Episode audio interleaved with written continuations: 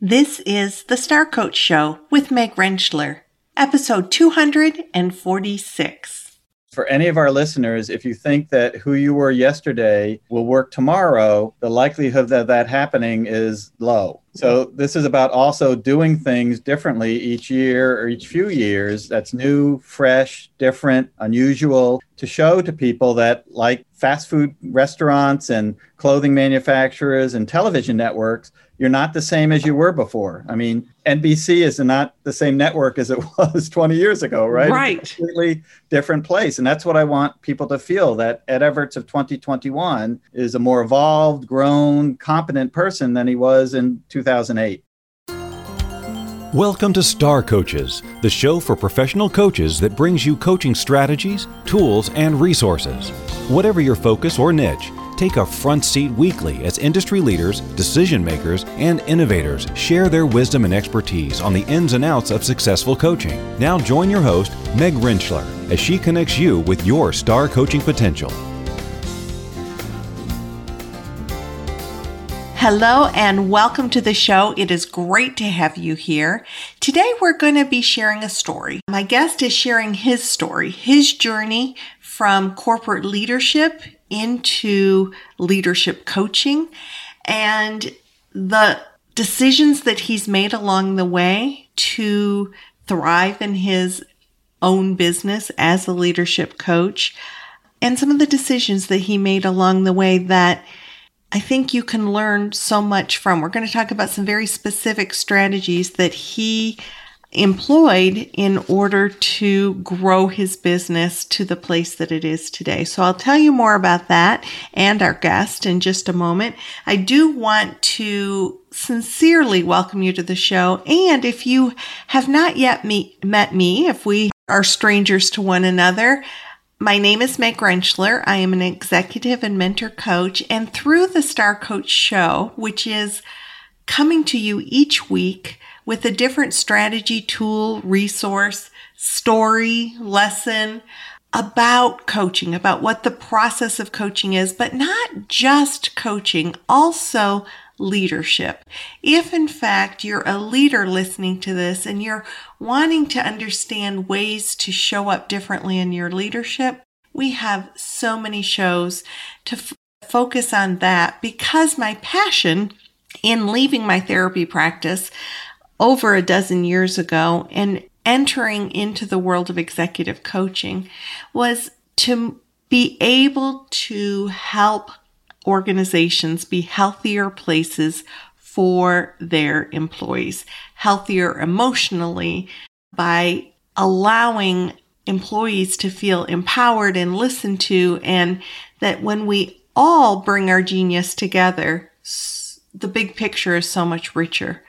And through that, I have the opportunity to work with new coaches coming up into the profession of coaching.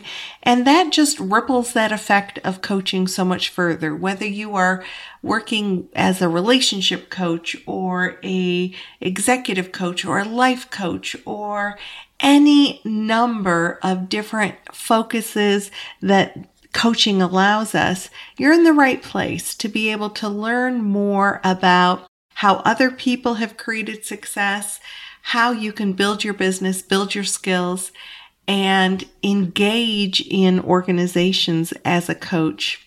That's the information that we have for you. I invite you to, to visit starcoachshow.com to see the plethora of shows we have about different things.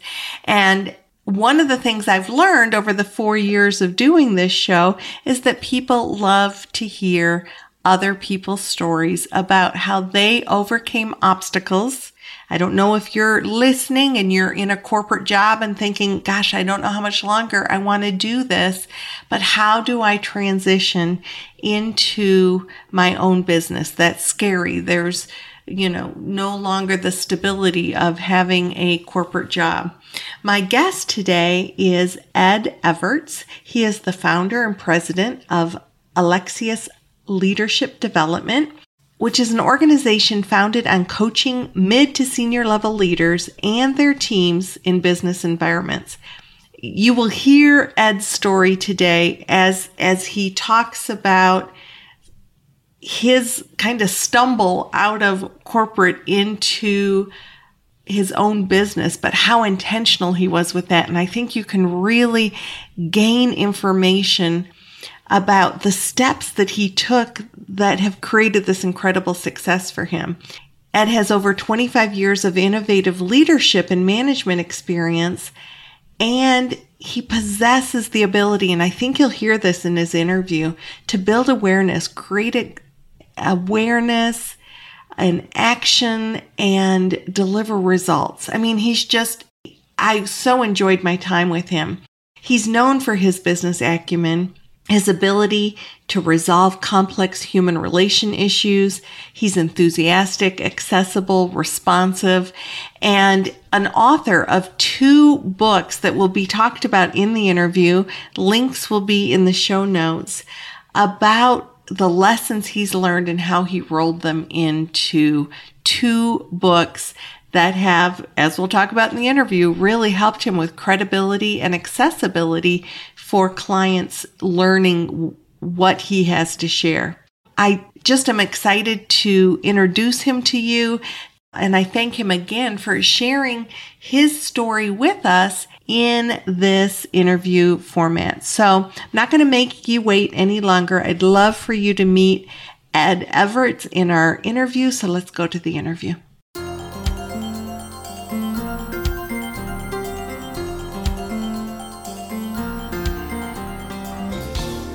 Ed, welcome to the Star Coach Show. I am delighted to spend time with you from all the way across the country today. Thanks, Meg. I am thrilled to be here to chat with you. So, we are going to talk about something that I think is becoming more and more of an interest to, to people who, so we both know coaching attracts people from all different walks of life and, and different backgrounds. Yet I hear on a repeated basis, Meg, I'm trying to transition from, I'm going to let go of my corporate job and I want to start a business. But that's scary, right? Because you've walked that path. We let go of the security of the income that we have and the relationships that we've built, and sort of like being in a corporate environment, you've got a team that you're working with, right? So today, Ed has agreed to share his path with us from corporate America into leadership coaching. And I'm so grateful that you agreed to do that. My pleasure. I hope what we have to share will be of great interest to your listeners. I, I believe it will. And let's start sort of a little bit with your background. You were a business leader for a number of years. And I just love to know, like, okay, this is what I was doing, and this is where I got this wild hair, a Texas term, a wild hair to kind of, you know what, maybe I'm going to venture into my own business. So, share a little bit about that journey. Sure. Yeah, I spent the first part of my career in human resources and primarily in the retail industry. So, for those of us up in New England, I worked for a number of key retailers who have long since gone away. And after spending about 15 to 17 years in retailing, I made a decision to transition to a business to business services company called Iron Mountain. And Iron Mountain is a large global records management company based in Boston. And I spent about 10 years there. And when I was in retailing, the hours at that point continued to get worse and worse. Stores continued to open earlier and earlier and stay open later and later and be open on Saturdays and open on Sundays and open on holidays. And I was starting a new family and the two were not gelling well together. So I felt I needed a little bit more of a normal corporate life and found an opportunity after really a couple of years of looking at Iron Mountain. And so I spent about 10 years at Iron Mountain and left Iron Mountain in 2008. Okay. So what was it that made you think now after Iron Mountain was that when the coaching executive coaching began or was there something else after Iron Mountain? You know, I think there's two ways, Meg, that somebody converts from a corporate career to an independent practice. You know, one is purposeful, where in the tail years of your corporate career, you're starting to believe that you want to work on your own and be your own boss, and you start planting the seeds and building a website all in secret so that that day that you leave, you jump into something that's already built and already ready to go. Yep, I've uh, got some clients who are doing that, so I exactly know what you're talking about. Right. I'm sure, which for my preference is the preferred path. Mine is the less preferred path, and I was actually laid off from Iron Mountain in 2008. And at that time, it was the worst professional day of my career. I loved Iron Mountain. I loved my job. I loved the people I work with. I was fully unanticipating getting laid off and yet got laid off. And so I had nothing prepared. Right. I had no business ideas. I had never anticipated opening my own practice. You know, I was starting from ground zero. So you have those two opposed kind of perspectives one where you've planned for it and prepared mm-hmm. to step into it, which is what some people might be doing, and others that are tossed into it. And Which I, I was, certainly know of those as well. And you were one of those. Sure. And in these days where people can get laid off anytime during the year at any moment, you know, the opportunity to start something on your own may be of greater interest to people than 20 years ago where it just didn't happen to the same degree. So I left Iron Mountain in June of 2008. I felt uh, that while I worked there and worked hard, to be candid, that I was highly unaccomplished that we did a lot of stuff, but I don't know if it was meaningful stuff. And I didn't want to keep doing that. You know, I wanted mm-hmm. to feel accomplished. I wanted to know that my life meant something and I was contributing and that I was helping people and that I could look back on it with pride. And so I quickly decided that, you know, I think now at this point in my life, I was in my mid 40s, that this may be a good time to start my own practice. So it was a new idea, it was a fresh idea. It was a uh, brave idea. I mean, wow, that takes courage. Well, you know, it was brave, but if you think back to 2008, that was also the time of our last kind of quote unquote recession. Right. And it was a hard time to find a job. And mm-hmm. especially in human resources, because every human resource person who was not working was a coach temporarily, right? So I decided uh, once I left Iron Mountain, and you know, again, quite honestly, I had a very generous severance package. I had been there 10 years plus vacation. So, you know, I had I had about a year to figure out what I wanted to do next before my financial situation changed from what it was.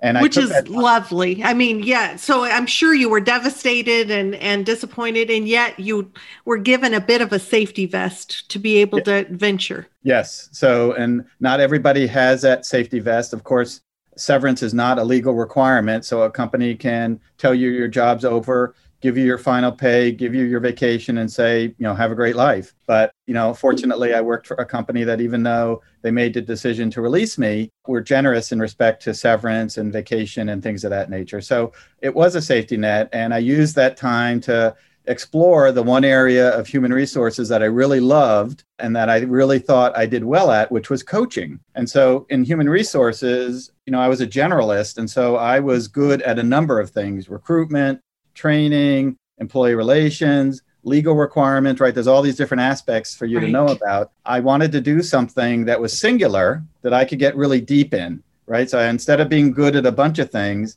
I wanted to become an expert in one thing. And so the one thing I chose was coaching leadership development. I started to network with people to find out what the industry is like. How do you charge people? How do you find clients? I mean, I was starting from ground right. zero. And I do think that I'm a classic case study in somebody who left corporate and started a business from zero. Which no- is exactly what we were positive that some, you know, is this going to resonate with every single one of you? Maybe not, but there are those of you who are in a similar situation as Ed or might still be in corporate and thinking about taking that plunge whether it's intentional or not intentional and and the fact that you were willing to share yourself as a case study was so I'm so grateful for that because I think it's going to bring wonderful perspective to the audience. So you're willing to kind of walk through that case study with us? Oh, absolutely. I have uh, no secrets. So. so you started with the fact that you're at ground zero. I need to gather information. So you started reaching out. How did you make a decision about who to even reach out to or, or how to gather information about coaching?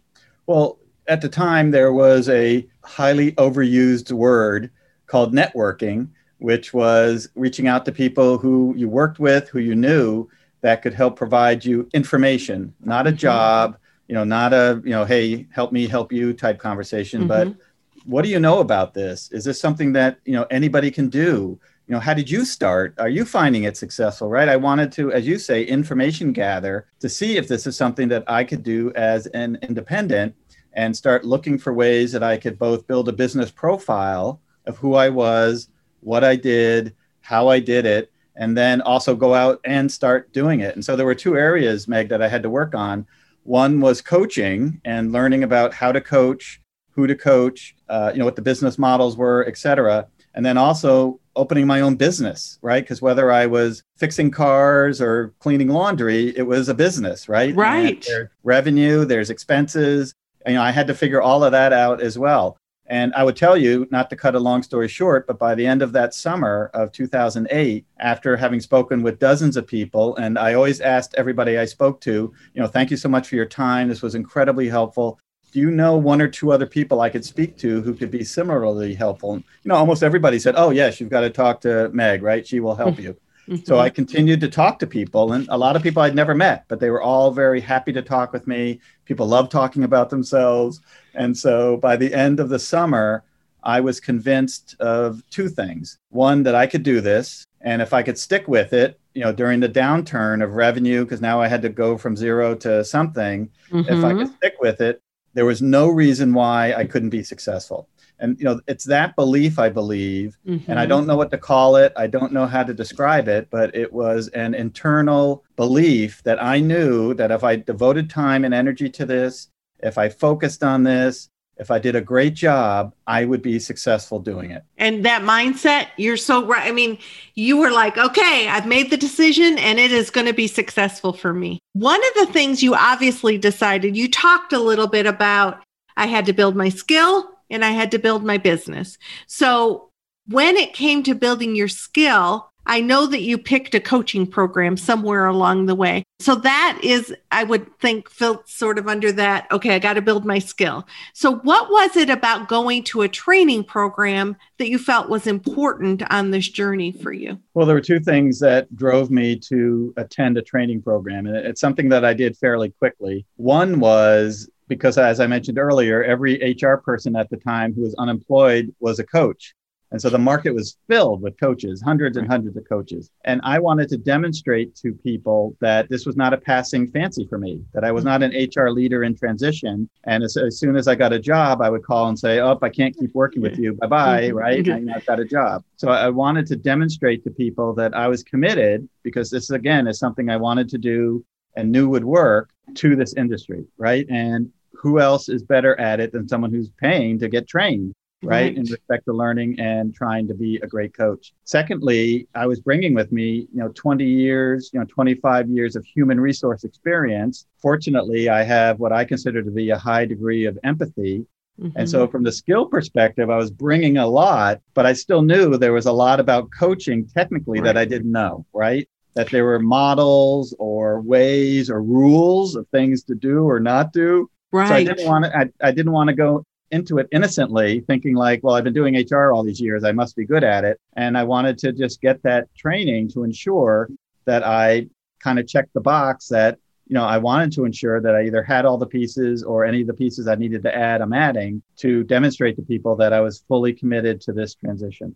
Good. I don't know if it happened to you, but I can say from all the hundreds of coaches that I train each year, one of the first things I hear is, Oh, I thought I had been coaching this whole time, but really I was maybe doing a little more of mentor coaching or coach salting, you know, a little bit of consulting, a little bit of so that just that concept of, oh, this is what coaching is and then how do i grow my muscles into that? So one of the things that you did to be true to that i think and i don't want to go in a direction you don't want to go in but the whole concept of you became involved in the icf like if i'm going to be a coach and i'm going to be part of this profession i'm going to get training and i'm going to join the professional organization I don't know. Is that the most logical place to go next, Ed, or is there a different direction you want to go in? No, that's a great direction to go in meg and you know one of the key mantras that i've had throughout my career is to move beyond networking and stay as visible as possible as i could within my industry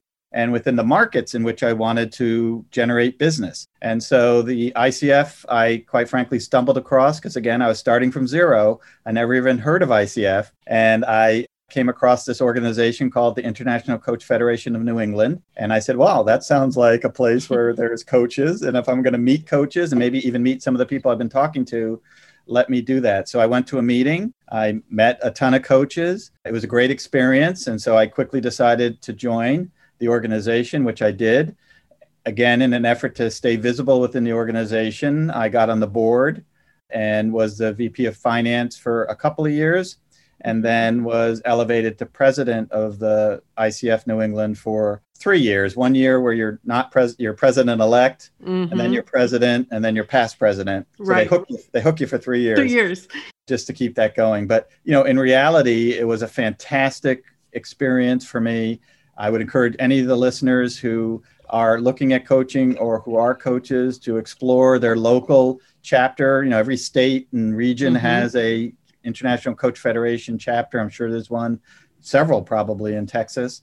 Um, we actually are the only state that has four chapters, and we actually have an all Texas retreat each year where we all come together. So it's actually very exciting. But yeah, the International Coaching Federation, because they've just changed their name, is is a key place. I joined my ICF chapter as a student and that was, you know, what 14 years ago now.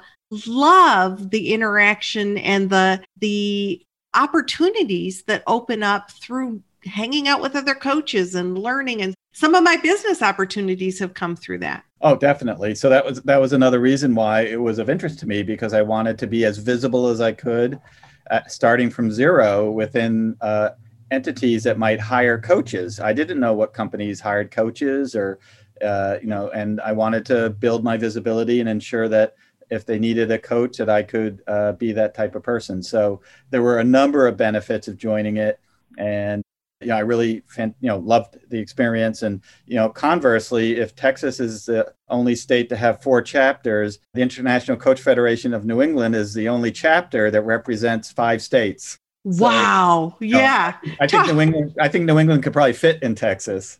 so, you know, it was a little bit different. Yeah, a little bit different.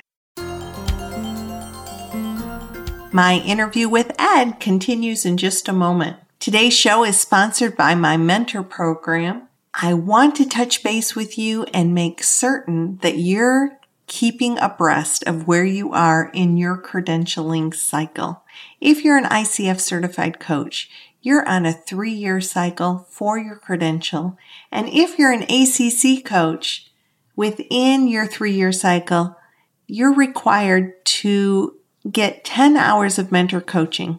The thing about mentor coaching is that it is an opportunity to build your muscles, to connect around the core competencies and really sharpen your saw. Mentor coaching also counts for core competency training credits for ACC and PCC coaches. So if you are wanting to strengthen your awareness of the updated core competencies, work with other coaches to build your skills and practice coaching, along with getting focused coaching individually on your skills and your development, please check out the mentor program at starcoachshow.com slash mentor. Would love to work with you. We're currently enrolling for both the summer and the fall program. And you can get all the information at starcoachshow.com slash mentor. Now let's get back to our interview.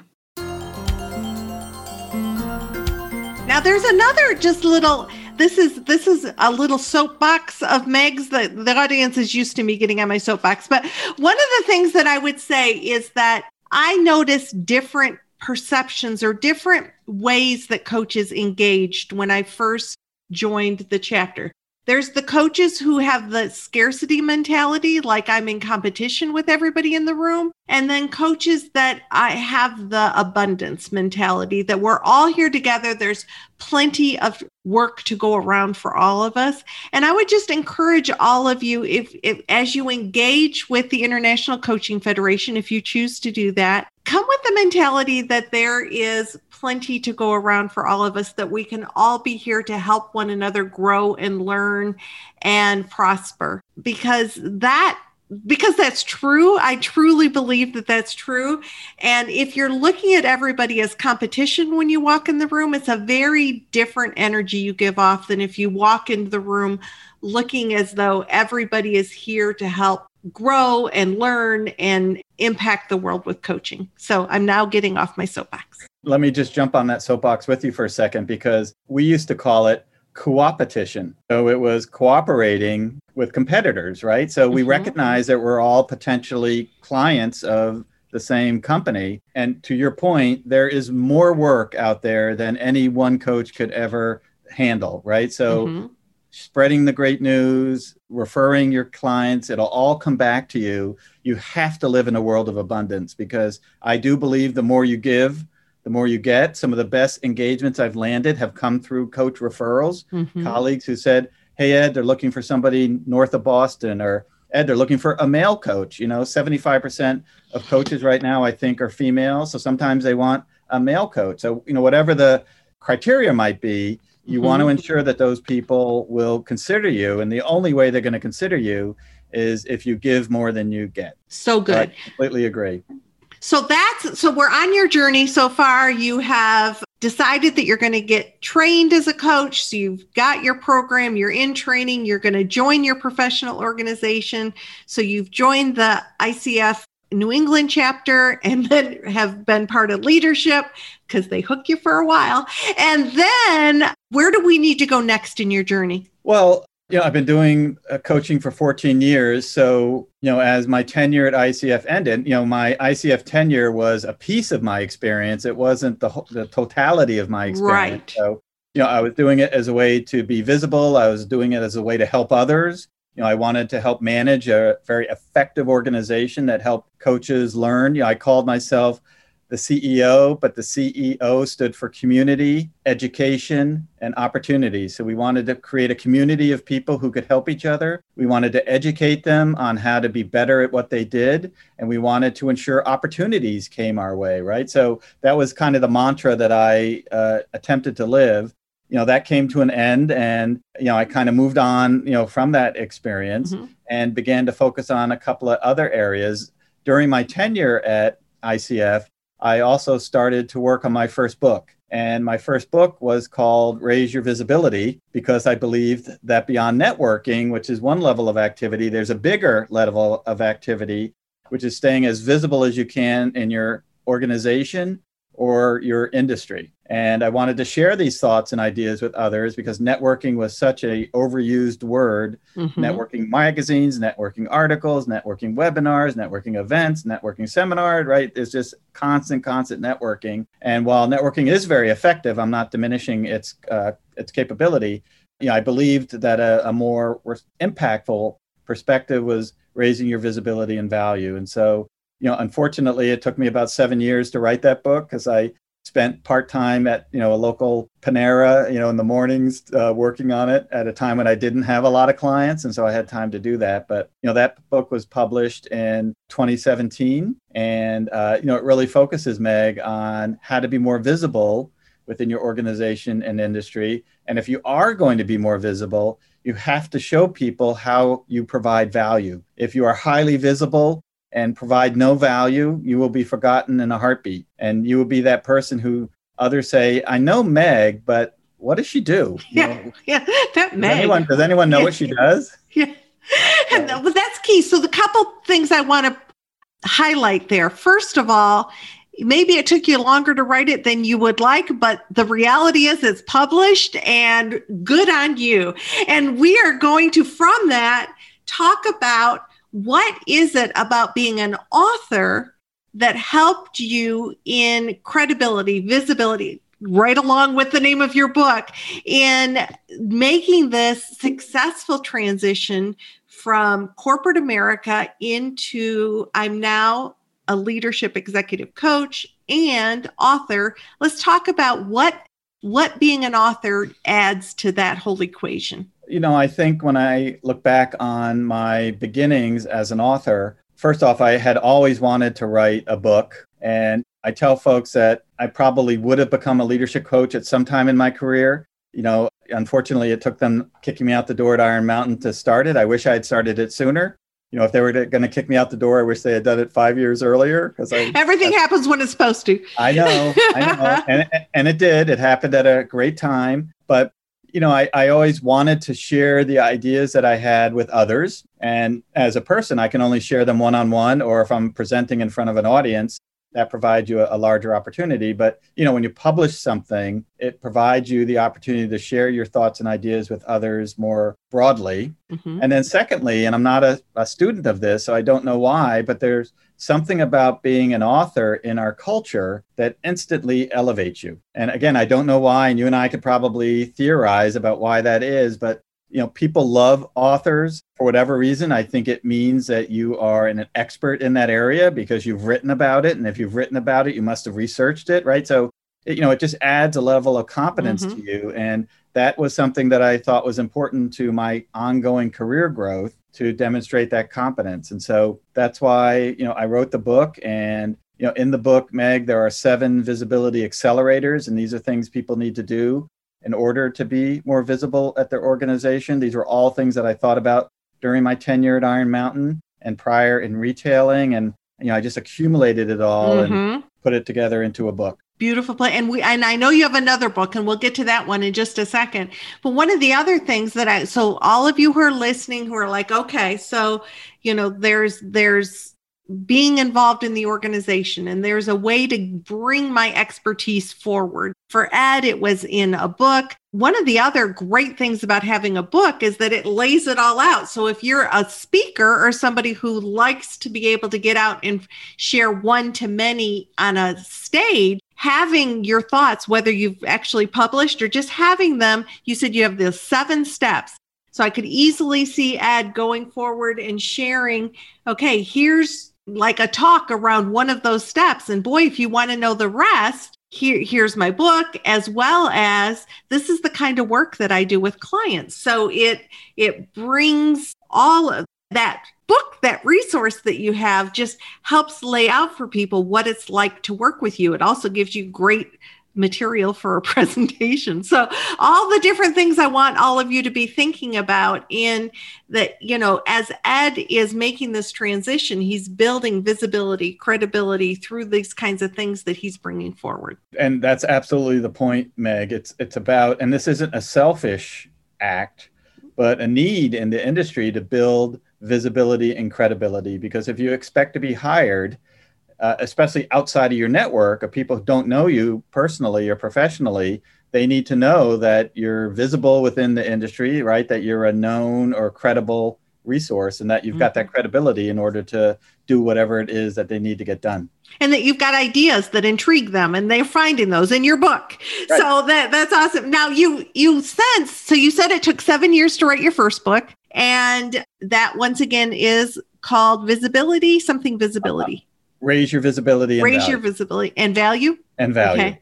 And now you have drive your career. Is there another book between there or is that the next book that's the next book okay tell us about drive your career so raise your visibility and value is really a reflection on my 25 years in corporations and organizations and behaviors that i believe people need to do in order to be more visible and add more value, which is growing in its importance in work environments. In the last 14 years as a leadership coach, I began to notice probably about four years ago that there were certain stories or anecdotes that I would share with people again and again and again. And it, it, wasn't purposeful, but just based on their situation and whether it's a company president or a supervisor, these stories seem to fit their situation. Mm-hmm. I, I had, you know, what I politely call a shower moment at one point where I said, you know, I should like write these stories down. I mean, I, it, if they keep coming up repeatedly, no matter who I talk to, and they're the ones who cause me to bring them up, you know, these might be a great content content for a second book. So I started to take note of the stories that I told people on a repeated basis. There turned out to be nine of them. And so Drive Your Career is really a reflection of my nine years, uh, 13 years as a leadership coach and the clients that I've had during that time, reflecting on the stories that we shared to help them ensure that they were driving their career. And my belief is that there are two types of people in the world there are passengers who are just there and they're they are wherever they are and they don't think there's any reason why they got there and they don't know where they're going and I hope they'll get promoted but maybe I won't get promoted. And then there are people who drive their career who say you know hey here's where I think I want to go next or this is of interest to me how do I get there? And they're driving it more purposefully. And so drive your career has nine stories that tell people you know ways to reflect on yourself and others to ensure that you're driving your career and not being a passenger Excellent. So once again, that's a way for Ed to have, you know, at this point, you're obviously well into your career and and uh, have completely made that transition from corporate to coaching. Yet you continue to put your expertise and your your experiences into a a book or into a resource where people know more about you, know more about what you can share. And I'm sure you can use that as a resource with the people that you work with. Absolutely. You know, I use my books for a variety of reasons. You know, I never expected to be a million copy best-selling author. I never expected so to be on Oprah's book club uh, or on Oprah. But you know, for presentations, they're great to hand out. I've sent them as gifts to people. I've sent them to prospects to say, "Hey, I think there's a couple of stories in here that might be of interest to you maybe you could read them and we could talk about it, right? So it's a great way, again, to raise your visibility with these audiences because now you can give them something of yours, right? This is a book you've written that has stuff that could be of help to them. If I didn't have that book, you know, I could write it in a memo, but it's just not the same thing. I get that.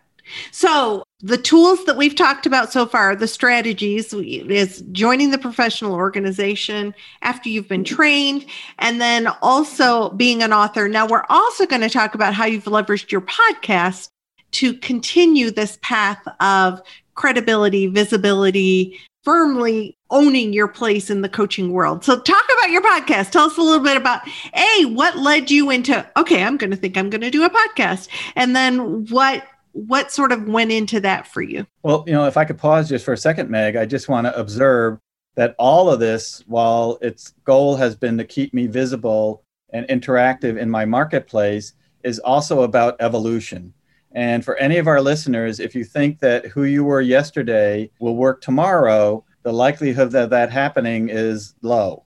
So this is about also doing things differently each year or each few years. That's new, fresh, different, unusual to show to people that like fast food restaurants and clothing manufacturers and television networks, you're not the same as you were before. I mean, NBC is not the same network as it was 20 years ago, right? Right. It's a completely different place. And that's what I want people to feel that Ed Evarts of 2021 is a more evolved, grown, competent person than he was in 2008.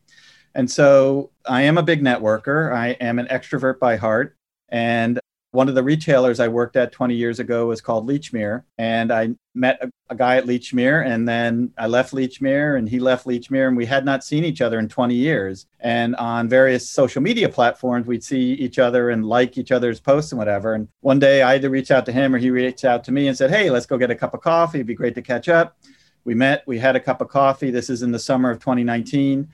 And I asked him what he was doing. And he said he was starting a podcast production company where they would take podcasts produced by others or created by others and distribute them. And I said something innocent like, Oh, that's so interesting. I've always wanted to do a podcast. And he said, You're in, right? So what would you what would you want to talk about? And I said, I think I'd want to talk about bravery at work. You know, when I work with the clients that I've worked with for the last 13 years, and when I think about my corporate career, one behavior that I don't think we do well is being brave with each other in order to help them. I think people think of bravery like conflict, and we avoid it because it's hard and it's difficult and we just don't have the time or energy to do it. And so he said it sounds great, and so I began to think of the the platform I wanted to use. He had some recommendations. So for example, he said you should keep it briefer, like 20, 22 minutes, you know, based on what we were talking about. You know, right, right. It and move on. You know, some of the things of that nature. There was not a huge technical requirement. I had to get a microphone and a headset. So I, you know, I went to Best Buy and I bought a microphone and a headset. And I have a graphic design artist I work with in my business who produces all, you know, things that I create. And she created the graphic for the podcast. And I had a, that was my graphic design person. I had a social media con- consultant who also did podcast production. So anyway, it all came together very easily. Mm-hmm. And I just started doing it. So you're, it's, it's called Be Brave at Work? Be Brave at Work. Excellent. And what has that done to show you as being unique and and bringing your expertise to the table and just kind of being in front of people?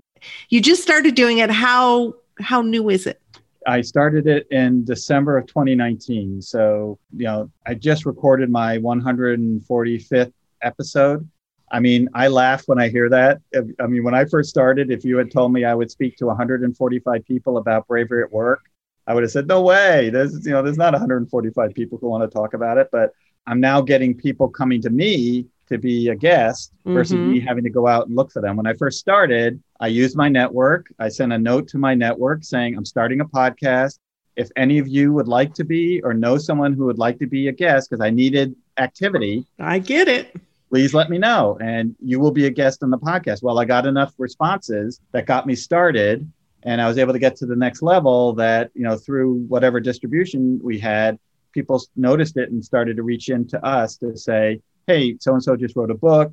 So and so is a professor, author, right? And this might be a, a, great place for them to be able to talk about it. So, so it was originally once a week on Mondays, and we now produce a podcast twice a week on Mondays and Thursdays. So good. So, a couple things that uh, you said there that I think are key. That first of all, you didn't just start it. In the world of podcasting, the fact that you've gone more than six episodes is absolutely you know like makes us in like a 2% or something like that. And the fact that you've got 145 episode like you know, you're like maybe in the like i said top 2% or whatever of podcasts. So it is a a podcast that is that gets you in front of people. I completely know that story of like i'm starting it and and who am i going to get to get on it? And now people are, are reaching out to you. And what would you say doing this now twice le- weekly podcast, what has it done for you in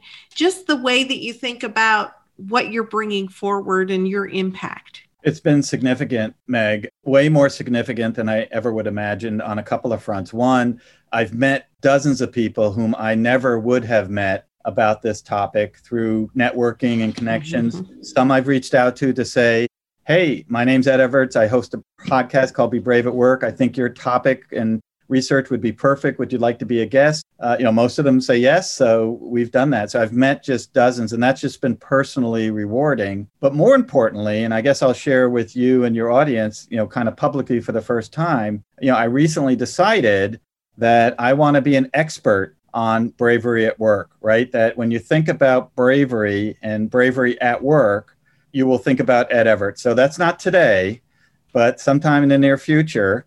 My goal is, and my hope is that when you want to talk about how to be braver, when you want to think about ways to be braver, when you want to overcome the obstacles of bravery, talk to Ed Evarts, right? He is that expert. So I think for our listeners, it's also important in your career as you evolve and grow that you find an area of interest that you can really delve deep into and potentially become an expert in. You know, they say Brene Brown is an expert in vulnerability, you know, and there are others who are experts in very particular topics.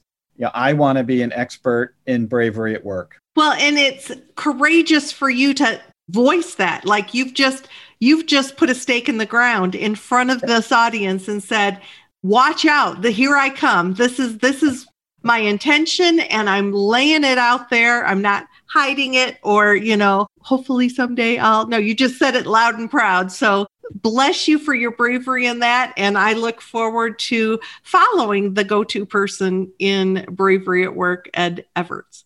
So Good. I appreciate you bringing your journey forward for us and sharing the different choices that you made, how it's forwarded your work. And as we wrap up our time together, anything that we left on the table that is important to bring forward? Listen, it has been fantastic describing the career path that I've had. I haven't done this in a while. So thank you for helping me remember some wonderful moments. And we've covered it all. So great job on your part. So, so good. We're going to have links on how to connect with Ed. But Ed, is there any any last like how you want people to reach out or connect with you that you want to share right now? Folks can go to excellius.com.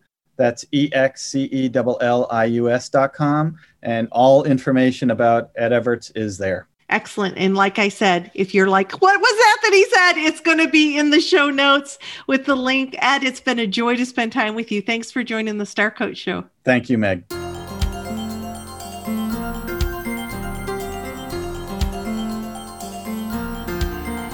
What I love about doing this show is being able to bring you a variety of different topics and perspectives as we move through skill development, business development, and coaching in organizations. And I think one of the key ways to do that is to help you hear from people who have successfully built businesses on what they did to get there. And that's exactly what Ed's story did today. So if you'd like to know more about Ed and Excelius Leadership Development, be sure to check out the show notes at starcoachshow.com slash 246. That's starcoachshow.com slash 246, where you can get links to his website, to the books that he's written, and be able to stay in touch with him. I'm so grateful to Ed for sharing his story today. Be sure to come back to the show next week as we're going to be talking about another unique perspective in something called human design. My guest is Erin Claire Jones. She is a practitioner of human design. She's going to be talking to us about what that is and how we can use that with our clients. She's kind of using me as a guinea pig in there. So super interesting. And I invite you back. I hope that you join us again next week to learn more about that concept. Remember that I visit with all of you and answer your questions and bring something forward all coaching related in my Facebook Lives on Wednesday and Friday mornings at 9 a.m. Central on the Star Coach Facebook page. Until next week, I wish you the very best for everything that you're putting into the world and for your coaching success.